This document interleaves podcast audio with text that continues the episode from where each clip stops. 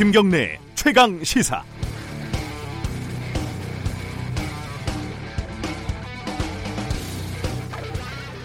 서울 인원고라는 학교에서요 일부 교사들이 학생들에게 특정 정치 이념을 강요했다 이런 주장이 나와서 시끌시끌합니다.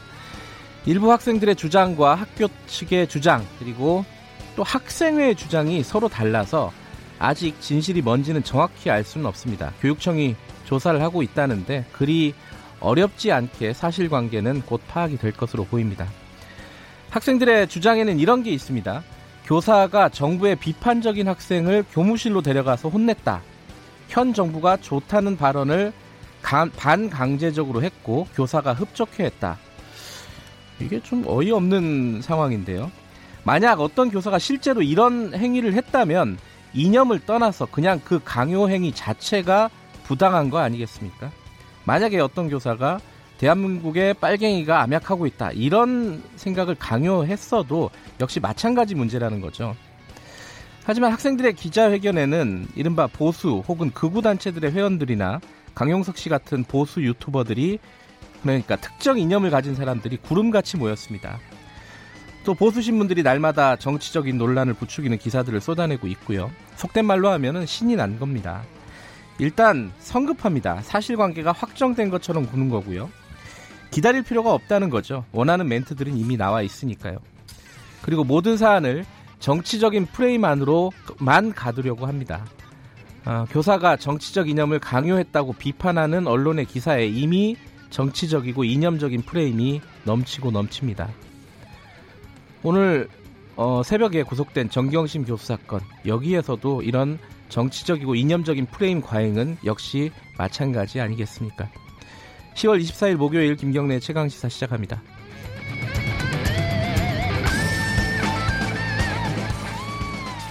김경래 최강 시사는 유튜브 라이브도 함께 하실 수 있습니다. 어, 많이 보시고 구독도 눌러주시고 참여해주시기 바라겠습니다. 샵 9730으로 문자 보내주세요. 짧은 문자는 50원, 긴 문자는 100원 들어갑니다. 스마트폰 애플리케이션 콩 이용하시면 무료로 참여하실 수 있습니다.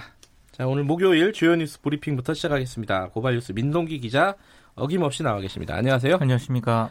어, 새벽 이죠? 정경심 동양대 교수가 구속이 됐습니다. 네, 지난 8월 27일 검찰 압수수색을 시작으로 조국 전 장관 가족 관련 수사가 본격화한 지 58일 만입니다. 네. 영장 전담 부장 판사는 송경호 서울중앙지법 판사인데요. 네. 범죄 혐의 상당 부분이 소명이 되고 현재까지의 수사 경과에 비추어 봤을 때 증거인멸 염려가 있다. 그리고 구속의 상당성도 인정이 된다고 밝혔습니다. 네. 정경심 교수 측은 영장에 기재된 사실이 왜곡되거나 과장됐고 법리적으로도 범죄가 아니다라면서 영장 기각을 주장했지만 네. 법원은 받아들이지 않았습니다. 검찰은 이제 조국 전 장관에 대한 수사를 본격화할 것으로 예상이 되고 있는데요. 오늘 주요 신문들 보도를 보니까 법원의 구속영장 발부로 과잉 표적 수사, 정치적 수사라는 비판에서 검찰이 일정 부분 부담을 덜게 됐다. 이렇게 보도를 하고 있습니다. 막판에 건강 문제가 좀 쟁점이었는데 네. 그 부분도 법원은 받아들여지지 않은 겁니다. 아, 그렇습니다. 예. 어, 이제 기초가 기소가 이루어질 것이고 어, 법정 다툼이 이제 진행이 될 텐데 네. 관련된 얘기는 브리핑 끝나면은 어, 김남국 변호사와 함께 내용을 좀 자세히 짚어보도록 하겠습니다. 네. 어, 어제 김정은 위원장이 굉장히 좀 과격한 발언을 했습니다. 금강산 관광지구를 찾아서요. 네. 뭐 종합적인 국제관광 문화지구 구상을 밝혔습니다. 구상을 밝힌 건 좋은데 너절한 남측 시설들을 싹 드러내도록 하고 우리식으로 새로 건설해야 한다 이렇게 지시를 했습니다. 네. 이 발언 내용이 어제 노동신문 일면에 이제 실렸는데요. 파장이 좀 적지 않습니다. 김정은 위원장은 손쉽게 관광지나 내어주고 앉아서 득을 보려고 했던 선임자들의 잘못된 정책이라고 강하게 비판을 했는데요. 이 금강산 관광 사업은 김정은 위원장의 아버지인 김정일 국방위원장의 유훈 사업이거든요. 네. 그러니까 사실상 아버지의 그 유훈 사업 방식을 비판을 했다는 그런 얘기인데요. 북한에서 이러는 건 되게 이리, 이례적인 일이잖아요. 굉장히 예. 이례적인 일입니다. 예. 그리고 문재인 대통령과 조건이 마련되는 데 따라 개성공단 금강산 관광 사업을 우선 정상화하기로 약속한 9월 평양 공동선언 정신에도 정면으로 배치되는 그런 발언입니다. 네. 아, 금광산 관광 사업 자체는 유엔과 미국의 대북 제재 대상이 아니기 때문에 네. 이번 발언을 두고 북미 관계에 직접 영향을 주지 않으면서도 남북 관계를 흔들어서 이 교착 국면을 타개하려는 그런 의도가 있는 것 아니냐 네. 이런 분석도 나오고 있습니다. 그리고 새벽에 뭐 속보가 들어온 게 있는데 북한의 김계관이 미국이 연말을 어떻게 지혜롭게 넘기는가 보고 싶다. 뭐 이런 취지의 발언들 어, 몇 가지 좀 의미심장한 발언들이 좀 있었습니다. 네. 최근에 네. 트럼프 대통령도 마찬가지고요. 그렇습니다. 뭐 흥미로운 사실이 있다 북한과 관련해서 뭔지는 그렇죠. 안 알려주면서 네. 네.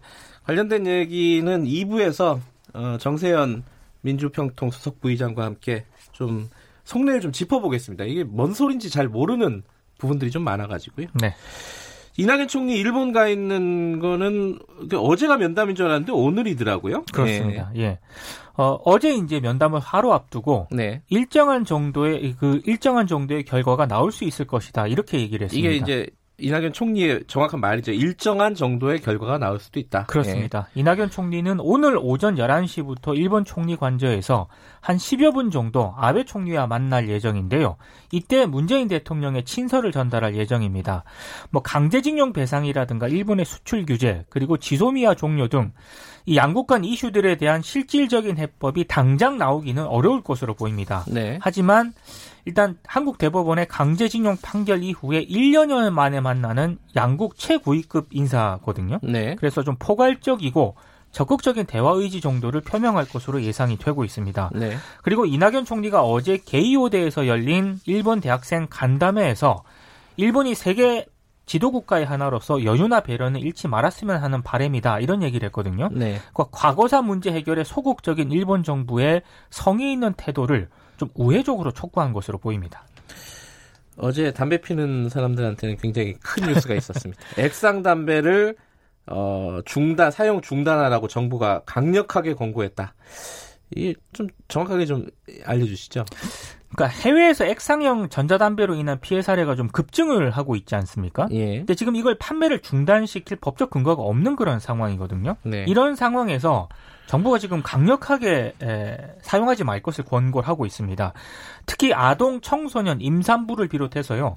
호흡기 질환을 앓고 있는 사람은 절대 액상형 전자담배를 사용하지 말라고 경고를 했는데요.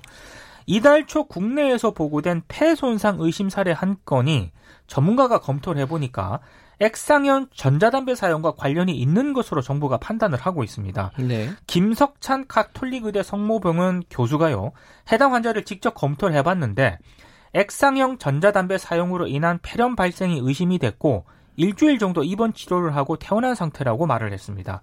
질병관리본부는 액상형 전자담배가 인체에 미치는 유해성 연구 결과를 내년 상반기 내에 발표할 예정이고요.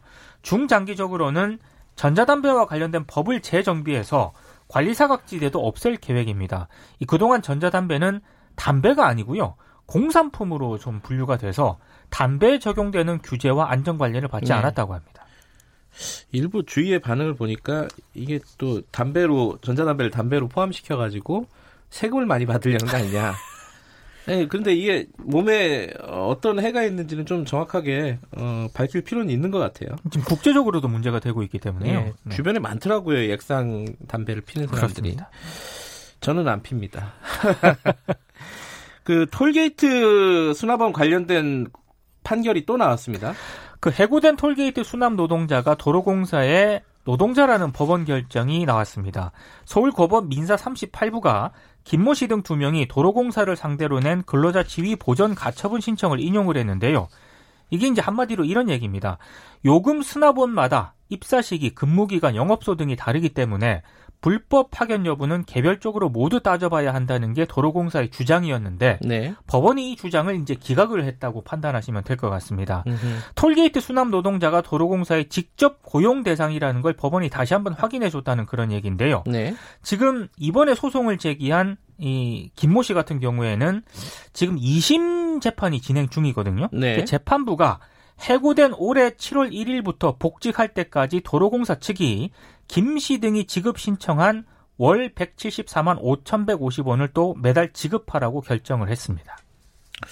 이분들의 월급이 대략 어, 정확하진 않겠지만 월 174만 원 정도라는 뜻일 수도 있겠네요. 이 정도 된다고 네. 보시면 될 것 같습니다. 알겠습니다. 오늘 어, 뉴스 브리핑 여기까지만 듣겠습니다. 고맙습니다. 고맙습니다. 고발 뉴스 민동기 기자였습니다. 김경래 최강 시사 듣고 계신 지금 시각은 7시 35분입니다.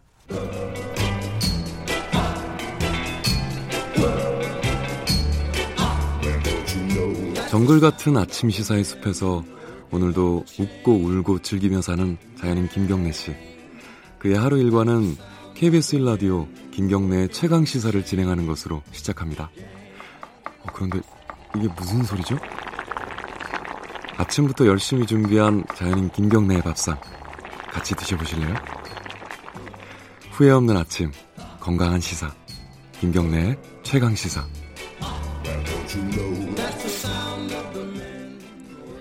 김경래 최강 시사 듣고 계십니다. 네, 아까 말씀드린 대로 어, 오늘 새벽 그 밤사이에 어, 조국 전 법무부 장관 부인 정경심 교수에 대한 구속영장이 발부가 됐습니다.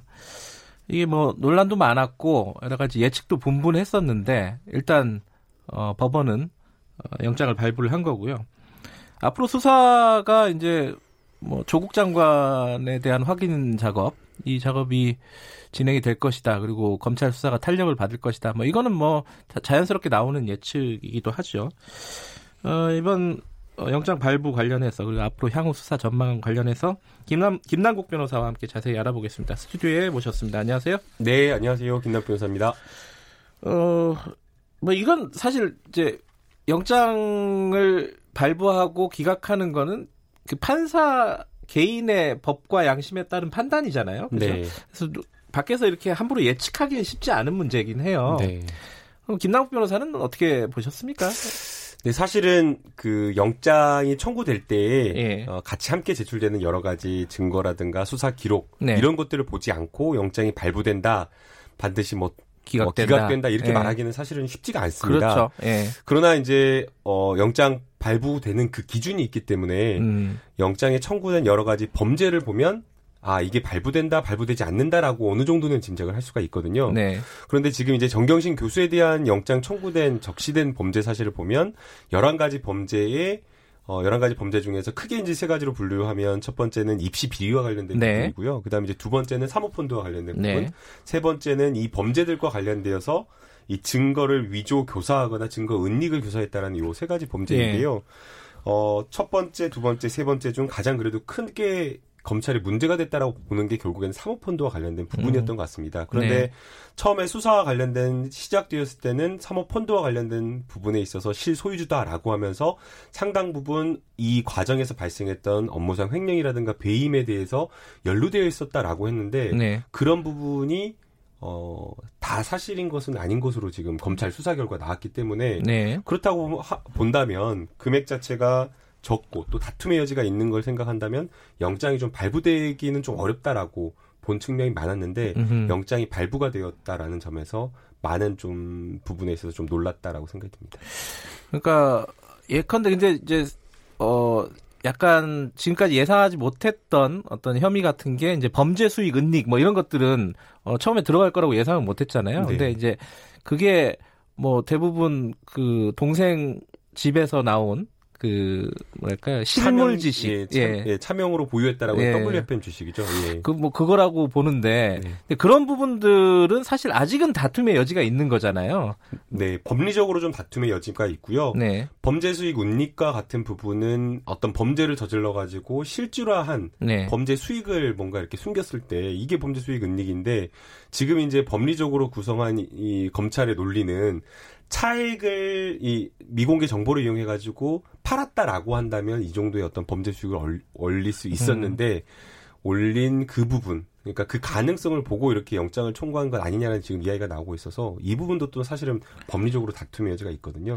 근데 뭐, 어, 영장 발부하면서 뭐, 이 범죄 사실에 대한 다툼이 있다 없다 뭐 이런 부분에 대해서는 적시하지는 않았어요. 그죠? 않았는데 증거 인멸은 적시를 했단 말이죠. 증거 인멸에 대한 우려는. 그리고 실제로 검찰이 어, 제기한 혐의 중에 증거 인멸이 되게 주요한 혐의로 들어가 있고 그리고 또 논란도 많았잖아요. 뭐 하드 디스크니 아니면 사라졌다고 어, 검찰이 주장하는 뭐 노트북이니 뭐 이런 얘기들 이런 부분들이 뭐 일반인들의 눈에 보면은 네.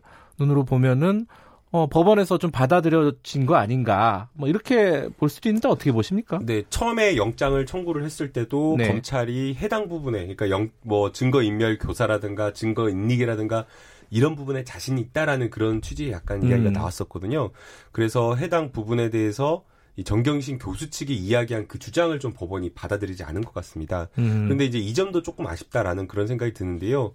이 컴퓨터 내에 있는 여러 가지 파일이나 이런 어떤 하드 디스크에 들어있는 내용은 검찰이 압수해 가버리면 사실상 피고인으로서는 그 안에 들어가 있는 자료가 뭔지를 잘 알 수가 네. 없습니다. 왜냐면은 네. 수많은 정말 오래된 2, 3년 된 여러 가지 파일과 관련되어서 구체적 내용을 피고인도 알기는 어렵거든요. 네. 그러면 피고인이 피고인의 방어권 자체가 굉장히 상당 부분 제한이 되어 있는데 그 안에 있는 컴퓨터의 하드디스크 내용을 확보하고 먼저 미리 보관해 두려고 했다라는 것만으로 음흠. 증거 위조라든가 증거 은닉을 교사했다라고 이렇게 평가할 수 있을지 음흠. 또 이번에 김칠준 변호사도 이야기를 했는데 특히나 그 증거 정경심 교수의 변호사 네, 변호인이죠. 이 변호인이 네. 이제 이렇게 이야기를 했는데요. 증거 은닉 교사 같은 경우에는 법리적으로 좀 성립되기가 어렵다 음흠. 이런 취지의 말을 했습니다. 그래서 저도 이게 무슨 말인가 하고 판례를 좀 찾아봤더니요. 이 자기 범죄 증거 은닉과 관련되어서 타인에게 부탁했다고 하더라도 이게 범죄가 성립하지 않는다라는 게 대법원에 확립된 판례이고요. 음흠. 그래서 최근에 뭐 오병윤 전 의원에 대한 사건 또는 그 전에 있었던 여러 어, 판례들이 지금 쌓여 있는 그런 상황이기 때문에 과연 지금 이 경우도 음흠. 성립될 수 있느냐 라는 그런 좀 의문이 법리적으로 아, 법리적으로는 자기 증거에 대해서는 교사를 했다 하더라도 어, 이렇게 책임을 물, 묻기가 힘든 그런 판례들이 있다. 네. 그걸 보고 어, 변호인 같은 경우에는 어, 기각될 거라고 생각을 했는데 좀 의외였다 이런 반응이었다는 네. 거죠. 어, 근데 그, 그 부분은 좀 상식적으로는 조금 이해가 안 되는 부분이 있어요. 뭐 예를 들어 어, 자료를 확보한다 그러면 하스디 그걸 교체하는 게 아니라 그냥 백업 받으면 되는 건데 뭐 이런 부분들 그러니까 좀왜 그랬을까라는 부분들이 있어요. 그러니까 지금 이유는 알 수 없지만은 상식적으로는 이해 안 되는 행동. 뭐 김경록 씨 같은 경우에는 실제로 어떻게 진술했는지는 명확하지는 않지만은 노트북을 줬다라고 해서 이제 어, 얘기는 나오고 네. 있지 않습니까? 예. 주, 그렇게 네. 주장을 하고 있고 정경 교수의 말과는 좀 다른 네. 얘기를 하고 있다. 이런 부분들이 법원에서는 좀 어, 의, 심스러운 부분이 아니었을까라는 생각도 드는데요. 이거 어떻게 보십니까? 근데 또 이게 또 네. 한편으로 또 생각을 해보면 네. 보통 이제 증거 인멸과 관련된 행위를 하는 것이 네. 하는 것이지 은닉과 관련된 행위를 또 하진 않거든요. 은닉만 해서 뭐 하겠어요 범죄자들이. 어차피 찾을 건데. 어차피 찾는다고 네. 하면 의미가 없어지는 거잖아요. 네. 그리고 지금 또 검찰에서 가장 이제 뭐 혐의가 짙다라고 이야기를 하면서 말하는 것이 노트북과 관련된 부분. 네. 어, 노트북을 전달해, 노트북 가방을 전달했는데 그 노트북을 이미 제출하고 있지 않다라고 하면서 증거 은닉 교사와 관련된 혐의가 매우 짙다 이렇게 이야기를 하고 음. 있는데 이게 또 상식적으로 이해가 안 되는 게 저 같은 경우는 노트북에 있는 자료하고 네. 업무용 컴퓨터에 있는 자료가 거의 99% 일치합니다. 음. 대개는 대부분 그렇지 않나요? 네네. 네. 그렇다고 한다면 그 본인이 사용하고 있던 업무용 컴퓨터를 제출했고 또 자택용 컴퓨터까지 제출했다라고 한다면 노트북이 있는지 없는지는 모르지만 대조를 해가지고 필요한 증거는 검찰이 대부분 확보했을 거라고 생각이 되거든요. 그런데도 음. 불구하고 이 전달되었는지 안 되었는지 불확실한 노트북을 끈질기게 물고 늘어지면서 이걸 네. 은닉했다라고 하는 것 자체를 조금 납득하기 어렵습니다. 이게 좀 맥락은 다른 얘기긴 한데 건강 문제. 어, 뇌경색, 뇌종양 얘기가 있었어요. 지금 명확하지는 않지만은 네. 그런 얘기가 언론에서도 나왔고. 근데 이제 어, 검찰에서는 계속 진단서나 어떤 확인서가 이게 불명확하다라는 취지의 정보들을 많이 흘렸단 말이에요. 그럼 결과적으로 법원에서 그렇게 위중한 상태는 아니다. 객관적인 자료로 봤을 때 그렇게 판단했다고 보는 게 맞겠죠. 지금 상황은. 네, 이게 건강상 우려 때문에 영장이 기각되는 경우가 있긴 있는데요. 네. 대개는 이제 그런 경우에는 긴급한 수술이 필요하고 네. 그 해당 수술을 구치소 내에서 할 수 없거나 네. 아니면 외래 진료, 외래 이런 어떤 것들을 통해 가지고 수술할 수 없는 경우 또는 뭔가 구속되어 있는 상황이 된다라고 하면 계속해서 진료를 받아야 되는 경우가 많은데 진료를 네. 못 받아가지고 그래가지고 건강이 굉장히 악화될 수 있는 그런 경우에는 영장이 기각되는데 네. 사실 그렇게 기각되는 경우가 많지가 않습니다. 그래요? 예. 음. 그래서 이 경우도 사실은 어떻게 보면 변호인 측이나 언론에서는 굉장히 중요한 사유로 이렇게 하기는 했지만 예, 크게 영장 발부하는 데는 심각한 음. 어떤 그런 사유는 아니었던 것으로 보이고요. 예. 다만 그럼에도 불구하고 아쉬운 것은 네. 법원이라고 하는 곳이 어떻게 보면 인권의 보루다라고 네. 이야기를 하잖아요. 그러면 그 기준 자체가 다른 그 어떤 곳보다 더 엄격하고 인권에 관해서는 그런 어, 부분이 있었어야 됐는데 그런 점에서는 좀 아쉽다라는 생각이 음. 듭니다. 근데 이게 최근 반응 보면은 그 영장 전담 판사분들이 이제 이거를 전자 배당을 해가지고 맡아갖고 하지 않습니까? 네. 그러면 발부하냐 마냐를 가지고 그 판사들을 굉장히 비판하거나 어, 되게 추앙하거나 이런 경향들이 좀 있어요. 최근에 정치적인 예, 상황 예, 예. 때문에. 예. 법조인이 보시기엔 이런 상황은 좀 부담스럽지 않나요? 네, 사실은 좀 부담스럽죠. 예. 예 왜냐면은 법관에 따라서 어떤 판단이 달라진다라고 하고 그리고 이제 거기에 대해서 이 법관은 이래서 이렇다라고 해버리면 네. 우리가 사법부의 판단 자체를 신뢰할 수 없는 문제가 있기 네. 때문에 사실 이런 공격 자체가 좀 적절하진 않고요. 네. 근데 이제 그럼에도 불구하고 국민들의 또 비판이 이게 온당한 게 왜 온당하냐면요.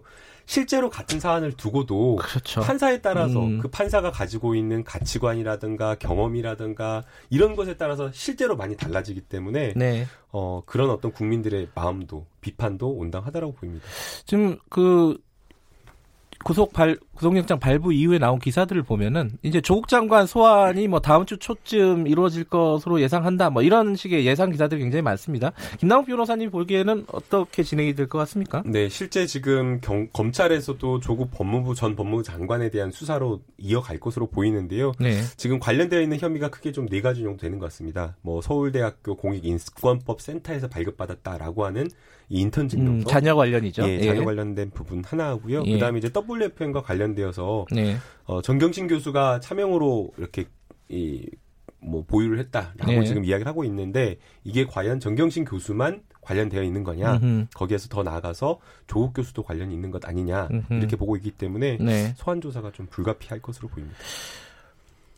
구 궁금한 거는 어 뭐 기소는 뭐 이제 나중 일인데 조국 장관에 대한 영장 여기까지 가는 거는 지금 지금으로 볼 때는 어떻습니까? 저는 좀 무리라고 보고요. 네. 정경심 교수에 대한 영장을 청구한 것 그리고 음. 발부가 된 것도 사실은 좀 너무 지나치다라고 생각이 됩니다. 네. 검찰이 수사를 이걸 처음에 시작을 했을 때부터 어떤 결론을 정해 놓은 것처럼 모든 그 특수부의 인력 파견 검사까지 동원 받아가지고 수사를 했던 거였잖아요. 네. 그렇다라고 한다면 지금은 기소를 했다라고 한다면 피의자 피고인의 좀 방어권을 확실하게 좀 보장을 해준 상황에서 무엇인가 시시비비를 가리는 게 맞았는데 음. 그렇지 않고 영장까지 청구를 했고 또 법원에서 네. 어떻게 보면 피고인의 방어권을 가장 폭넓게 인정해주고 보호해줘야 될 법원이 오히려 구속영장을 발부해가지고 이렇게 했다라는 것 자체가 좀 비판받을 소지가 있기 때문에 네. 조국 전 법무부 장관에 대해서까지 어, 수사를 뭐 이렇게 확대하거나 아니면 전격적으로 하는 거는 좀 무리가 아닐까라고 생각이 듭니다. 네, 그 부분은 뭐 약간 이제 이견을 갖고 계신 분들도 꽤 있으니까요. 그 지금 20일 안에 이제 정경심 교수에 관한 어, 기소가 이루어질 가능성이 높지 않습니까? 그죠? 네. 그러면 재판 일정이 한 1심 판결이 어느 정도 어, 시점에서 나오게 될까요? 그, 그 부분도 좀 궁금한 부분입니다. 그 부분은 정말 정치인들이 가장 민감할 것으로 예. 보이는데요. 어, 구속 기소가 되어있다라고 하면 6개월 이내에 판결 선고가 6개월 이내. 되기 예. 때문에 딱 시점으로 보면 내년 총선 직전쯤 될 것 같다는 생각이 듭니다. 아, 이 사안이 총선에서 굉장히 중요한 어떤 쟁점으로 시기상으로 보면요. 네. 부각될 가능성이 굉장히 높군요. 네. 알겠습니다. 오늘 친절하게 설명해 주셔서 감사합니다. 네, 감사합니다. 김남국 변호사였습니다.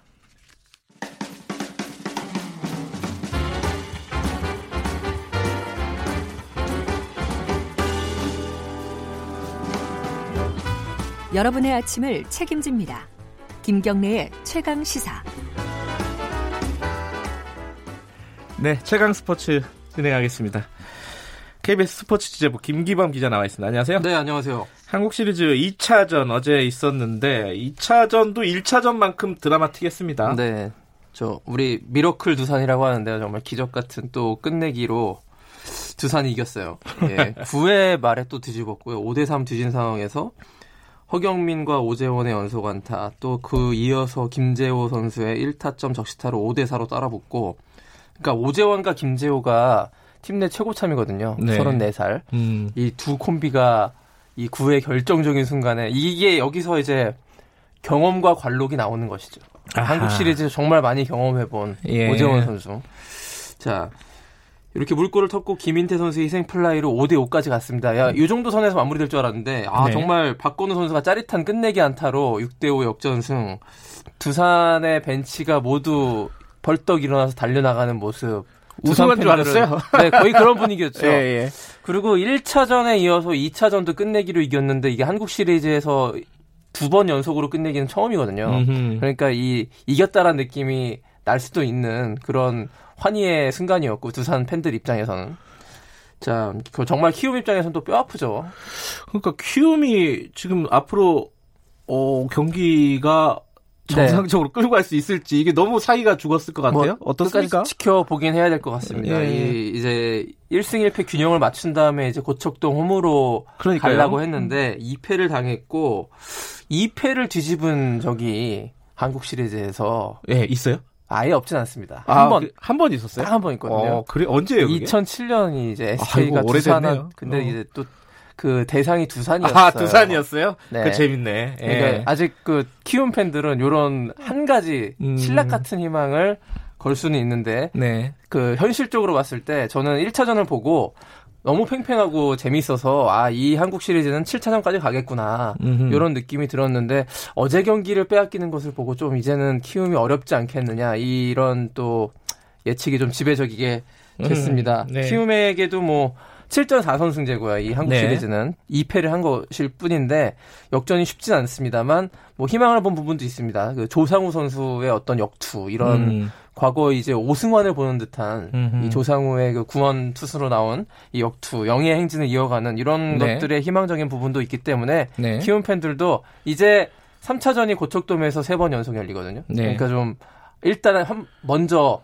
한 번 승리를 가져오는 것이 가장 중요한 것 같고요. 아, 3, 4, 5가 다 고척에서. 열리는군요. 6, 7은 또 잠실이고요. 네. 자, 그러면 금, 금, 토, 일까지 하나요? 날짜가요? 네. 그렇죠. 예. 아, 3연전이. 예. 주말은 뭐 야구 팬들은 아주 즐겁게 야구를 네. 그런 시간이 되겠네요. 근데 이게 좀 약간 뭐 뭐랄까요? 그 한국 시리즈 관련해 가지고 네. 이상한 얘기가 있던데. 이게 어제 저 네. 경기 전에 굉장히 경기 하기도 전에 화제가 됐었던 일이 있었는데 키움의 네. 송성문 선수가 그 1차전 때 1차전에서 더가웃에서 이제 그 응원을 하는 소리가 영상으로 공개가 됐는데요. 굉장히 좀 부적절한 언행을 해서 그러니까 상대편을 약간 비하하는 그렇습니다. 예. 심하게 비하하고 험담, 뭐 저주에 가까운 저주요? 예. 말을 퍼붓는 장면이 이제 공개가 된 거예요. 이제 뭐 그 팔꿈치가 안 좋은 선수를 갖다고 인, 팔꿈치 인대가 나갔다. 음. 뭐 이렇게 음. 뭐 2년 재활해라 뭐 이런 식으로 저주를 퍼붓는 듯한 그런 발언들이 그 더그아웃 내에서 이렇게 하는 것이 나왔는데 이게 사실은 이제 키움 선수들을 파이팅하기 위한 그런 응원의 소리였지만 이게 공개가 되면서 온라인상으로 공개가 되면서 아주 난리가 났습니다. 예. 이걸 찍은 업 것이 이제 또 공교롭게 KBO 가 고용한 외주업체가 찍은 영상이거든요. 그런 걸 찍는군요. 이 라커룸 예. 영상이라고 해가지고 그 뒷이야기들을 음. 재미있게 구성해서 하는 건데 네. 당연히 정상적이라면 이런 것들은 편집이 돼야 되는 건데 네. 이게 유출되는 사고였어요. 진상조사는 좀 해봐야 되는 건데 그래서 결국에는 이제 송성문 선수가 기자 경기 전에 기자회견을 갖고 공식 사과하는 해프닝도 있었고 그렇군요. 이런 어수선한 음. 상황이 좀 키움한테 뭐 독이 되는지 악이 되는지 모르겠지만 어쨌든 근데 송성문 선수가 경기는 잘했습니다. 또 2차전. 그랬군요. 예, 4타수 예. 2안타 1타점이었거든요. 자, 3차전 기대해 봐야겠습니다. 예, 금요일 예. 어, 기대를 해 보겠습니다. 자, 네. 스포츠 취재 아, 최양 스포츠 오늘 여기서 마치겠습니다. 고맙습니다. 고맙습니다. KBS 스포츠 취재부 김기범 기자였고요. 김경래 칭항기사 1부는 여기까지 하겠습니다. 잠시 후 뉴스 듣고 8시 5분에 2부에서 돌아옵니다.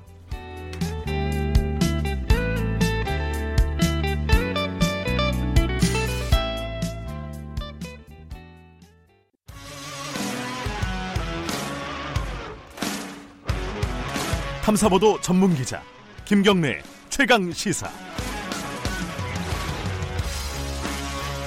김경래 최강 시사 2부 시작하겠습니다. 어, 보기만 해도 기분 나빠지는 너절한 시설들을 싹 드러내라. 어, 이게 김정은 북한 국무위원장의 발언입니다. 금강산에 있는 어, 남측의 시설들을 얘기를 한 건데요.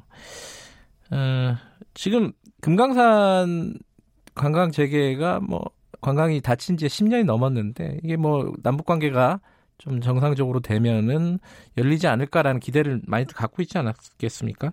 근데 이런 발언을 보면은 이것도 쉽지가 않겠다라는 생각도 들고 아니면 뭔가 이 얘기를 하면서 다른 얘기를 하고 싶어 하는 것 같기도 하고요. 그 행간을 좀 읽어야 될 것 같기도 하고. 자, 최근에 트럼프 대통령의 발언 그리고 오늘 아침에 김계관 어, 북한 외무부상의 발언 등등 여러 가지 행간을 읽어야 될 부분들이 많습니다. 정세현 민주평화통일자문위원회 자문회의 수석 부의장님 연결해 보겠습니다. 안녕하세요. 예, 안녕하십니까. 예. 어, 헷갈립니다. 이, 이 표현이 거친데요. 이 김정은 위원장의 표현이. 요거를 네. 그 문자 그대로 받아들여야 되는 건지 아니면 다른 얘기를 하고 싶어 하는 건지 어, 정세현 부의장님 어떻게 네. 생각하십니까? 네, 함축적인 뜻들이 많이 있죠. 네. 예를 들면 그 선임자의 그 의존 정책이라는 표현을 썼습니다. 네. 그러니까 남쪽에다가 모든 사업권을 주고 거기서 어 일정한 액수만 북한이 받는 식으로 했었거든요. 금강산 사업을. 네. 현대아산에서 이제 총괄 그 사업권을 따내가지고. 네. 근데 앞으로 그것은 구조를 바꾸고 싶다는 의미가 있고 그러니까 협상을 해서 네. 이제 다시 재개한다면은 뭐 자기네들도 지분을 좀 확실하게 챙기려고 할 거예요. 음. 어, 뭐 협력 사업이라는 명목으로. 네. 두 번째 그 다 꼴도 보기 싫으니 걷어치우라고 철, 철거를 하고 오면서 남측과 아, 남측의 관계 부문과 협, 협의를 하라고 그랬는데. 네. 그게 우선 뭐 기술적으로는 어 너희들이 졌으니까 너희들이 와서 뜯어내라 하는 그런 뜻도 있는 것 같지만 일차적으로는 그 그렇게 해석할 수 있죠. 그러나 네. 에, 그게 시간이 굉장히 오래 걸리는 사업들입니다. 네. 철거 작업도. 에, 그런데 이제 철거 작업을 하는 동안에 정세가 또 어떻게 바뀔지 모르는 거예요. 예. 그러니까 그렇게 되면은 다시 계속하고 대신 조금 건물이 가금을 비슷한 것들이 몇 군데 있어요, 있기는. 네.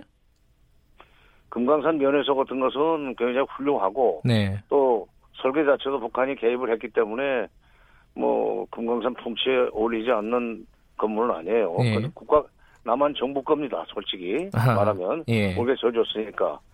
근데 이제 그 몰수했었는데 그거를 2010년에 몰수했다가 작년 9월에 이산가족 연회를 위해서 이제 그 몰수를 해제하는 조치도 취해 놨어요. 네. 나머지 그 뭐 가게 그다음에 식당 이런 것은 조금 그 금강산이 민족의 명산이라고 자랑들 하는데 거기에 비해서는 초라한 측면이 있죠. 그러니까 음흠. 새로 지금 번듯하게 좀 지어가지고 하고 네. 지분도 높여달라, 높여달라는 얘기를 할 가능성이 있습니다. 또 하나 지금 백두산에 말 타고 가가지고는 미국한테 우리는 어, 결사 항전의 자세로 버틸 테니까 셈법을 빨리 바꾸라는 메시지를 보내고 어 이제 금강산으로 내려왔는데 금강산에 네. 와서는 이제 그 우리 남한 정부를 상대로 해서 압박을 하지만 어, 한 거지만 네. 어 최선희 외무성 제일 부상을 대동 데려왔단 예, 말이야. 대동을 했죠. 이게 예. 그 사람이 그 금강산 사업과 무관한 부문의 사람입니다. 네. 근데 이 최선희 부상이 거기 동행을 했다는 얘기는 앞으로 북미 간의 협상하는 데 있어서도 미국이 한국 정부의 발목을 너무 잡지 말라. 음흠. 막 그런 그 이 요구를 하기 위해서 사정을 좀 알아야 되니까 음, 그 데려왔다고 보고 그러니까 한국에 지금 팔을 비틀은 셈인데 네. 동맹인 미국이 이래도 이거 풀어주지 않을 거냐 하는 식의 메시지도 담겨 있다고 봅니다. 그러니까 한국 정부가 사실은 4.27 판문점 선언과 9.19 평양 선언에 해서 합의한 대로 네. 합의한 대로 시작했으면 되는데 미국이 계속 유엔 제재 핑계를 대고 뭐 어떻게 하는 바람에 미적거리다가 지금 이런 꼴을 당하게 됐지만 예.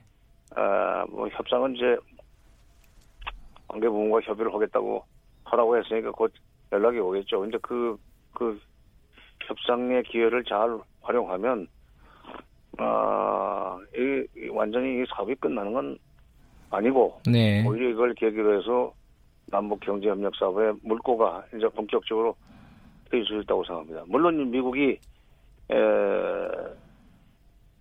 잘 판단해서 특히 대통령이 막 트럼프 대통령이 결단을 좀 내려줘야 되는데 네. 그러려면은 문 대통령이 좀 움직이셔야죠. 어, 문대... 실무, 실무자 실무자들끼리 얘기하면은 백년 하청이에요. 예, 뭐, 어, 문 대통령이 어떻게 움직여야 되냐, 이건 마지막에 좀 여쭤보도록 하고요. 네. 오늘 아침에 김계관 어 부상 외무성 부, 외무성 고문이네요 이제는. 예. 아, 고문은 올라갔죠. 예. 고문에 물러났죠. 그러니까 예. 뭐라고 했습니까? 저는 나오는 길이라서 못, 못, 못 들었는데. 정확하게 이렇게 얘기를 했어요. 어, 미국이 네, 네. 연말을 지혜롭게 넘기나 넘길 수 있나 보고 싶다. 어, 의지가 있으면 길이 열린다. 이러기도 하고 어, 음. 이제 트럼프 대통령하고 이 김정은 위원장은 굉장히 지금 좋은 관계다. 이게 트럼프식의 얘기를 했어요, 또. 요런 말을 오늘 아침에 했어요. 이게, 어, 어제 김정, 김정은 위원장 이 금강산 발언하고 이 연결이 어떻게 되는 겁니까? 완전히 좀 아니, 다른 얘기인데. 음. 백두산, 백두산 등산, 등정하고 예. 백두산 행보가 연결되어 있는 거고. 예. 그러니까 백두산에 말 타고 간 것은 그 천둥이 내리는 날 뭐 말 타고 갔다고 그러는데 그거는 말 타고 나 말은 말은 전장으로 나갈 때 전쟁터로 나갈 때 하는 거 아니에요? 그렇죠. 그러니까 예. 전쟁도 벌써 한다는 메시지를 보냈습니다. 그러나 네. 그것도 지난번 스톡홀름에서 저 회담이 결렬됐다고 하면서 김명길 특별 대표가 뭐라고 했냐면은 우리가 핵실험을 다시 하고 미사일을 또 쏘느냐 안 쏘느냐는 전적으로 미국에 달려 있다. 네. 아, 그러니까 연말까지 셈법을 바꿔서 나오지 않으면은 네. 내년부터는 새로운 길을 가겠다는 얘기를 금년 신년사에서 이미 했기 때문에 음흠. 새로운 길을 간다. 새로운 길이라는 것은 이제 미국하고 회담도 안 하고 네. 물론 남한하고도 관계 끊고 그야말로 복미복남으로 가면서 뭐 마음대로 해라. 우리는 어, 자급자족 경제로 버틸 수 있다. 네. 제2의 고난 행군 얼마든지 할 수 있다 하는 메시지를 보냈는데 보내놓고도 트럼프 대통령이 거기에 대해서 백두산 백두산 다녀온 뒤에 미국에 내보내는 경고가 이제 공개가 됐는데 거기에 대해서 뭐 아주 뭐 흥미로운 일이 진전되고 있다느니 네. 뭐뭐 뭐 중대한 뭐 중요한 무슨 그이 그 발전이 있, 을 거라 하는 예. 이런 식의 트럼프식의 애매모호한 얘기를 하면서 또 눈치려고 그러니까 네. 에, 분명히 얘기를 하는 메시지고 또 하나 트럼프 대통령과 김정은 위원장의 사이는 좋다는 얘기는 예. 문제는 실무자들이라는 뜻이에요.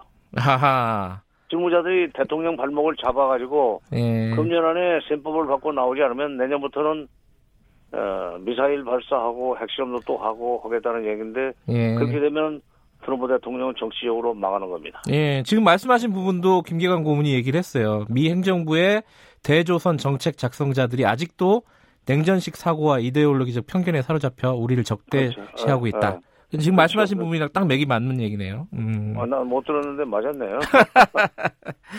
어, 근데 그 트럼프 대통령이 이 네. 매우 흥미로운 정보가 있다, 북한에.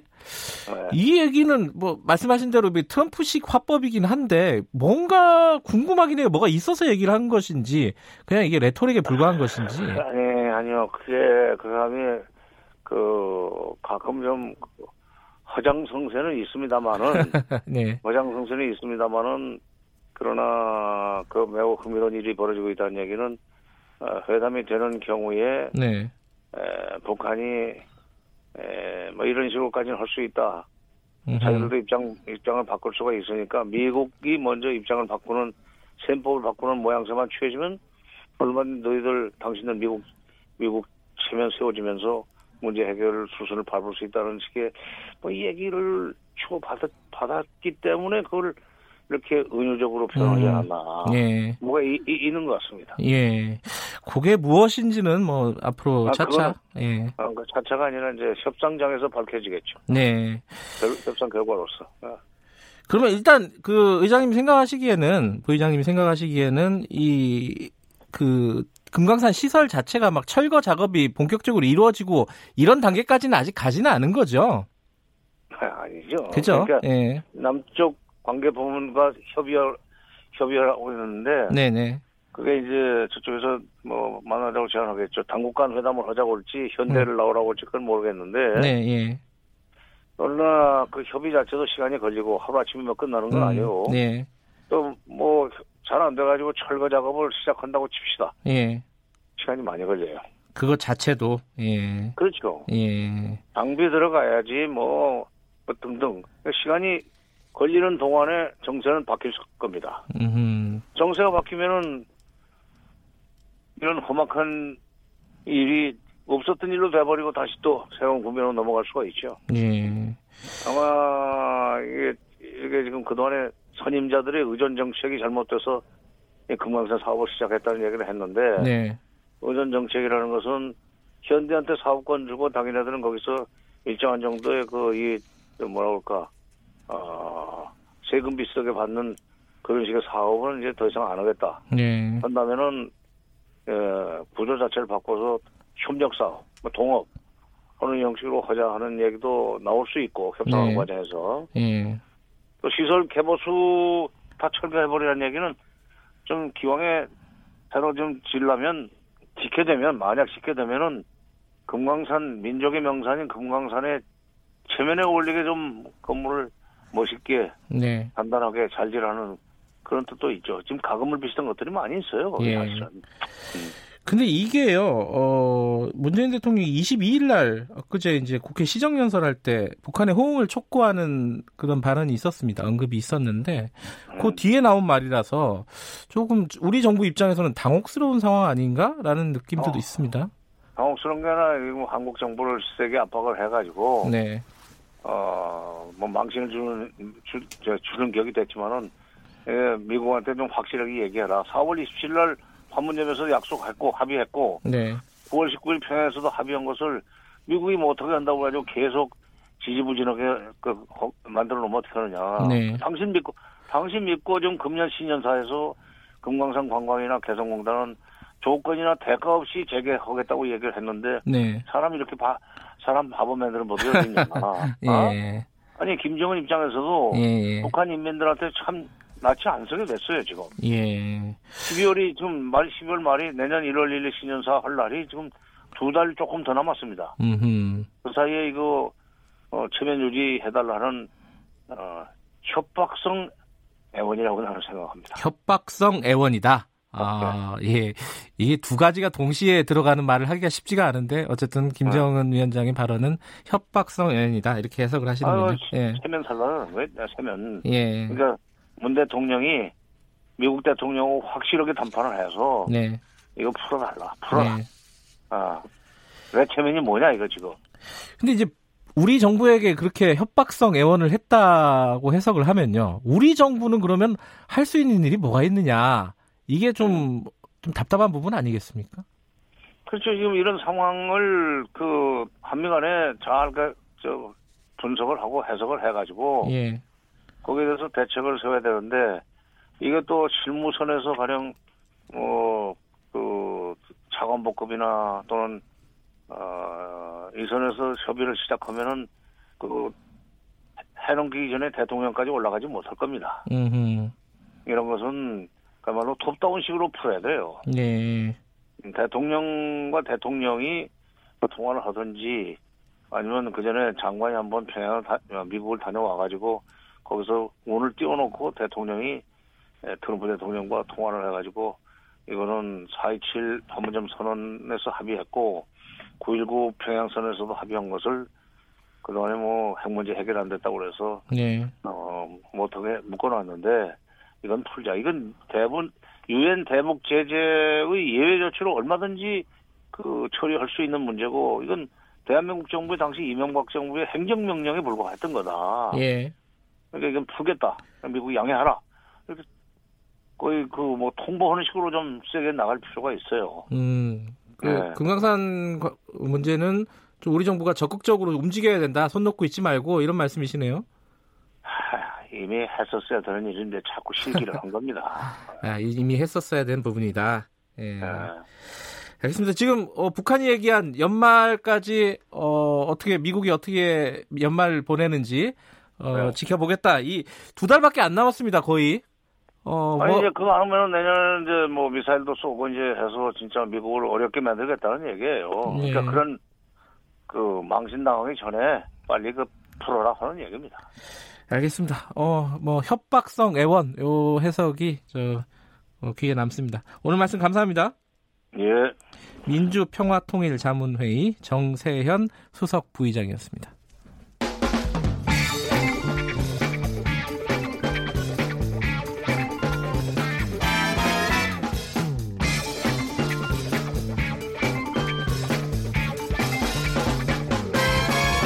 윤태곤의 눈.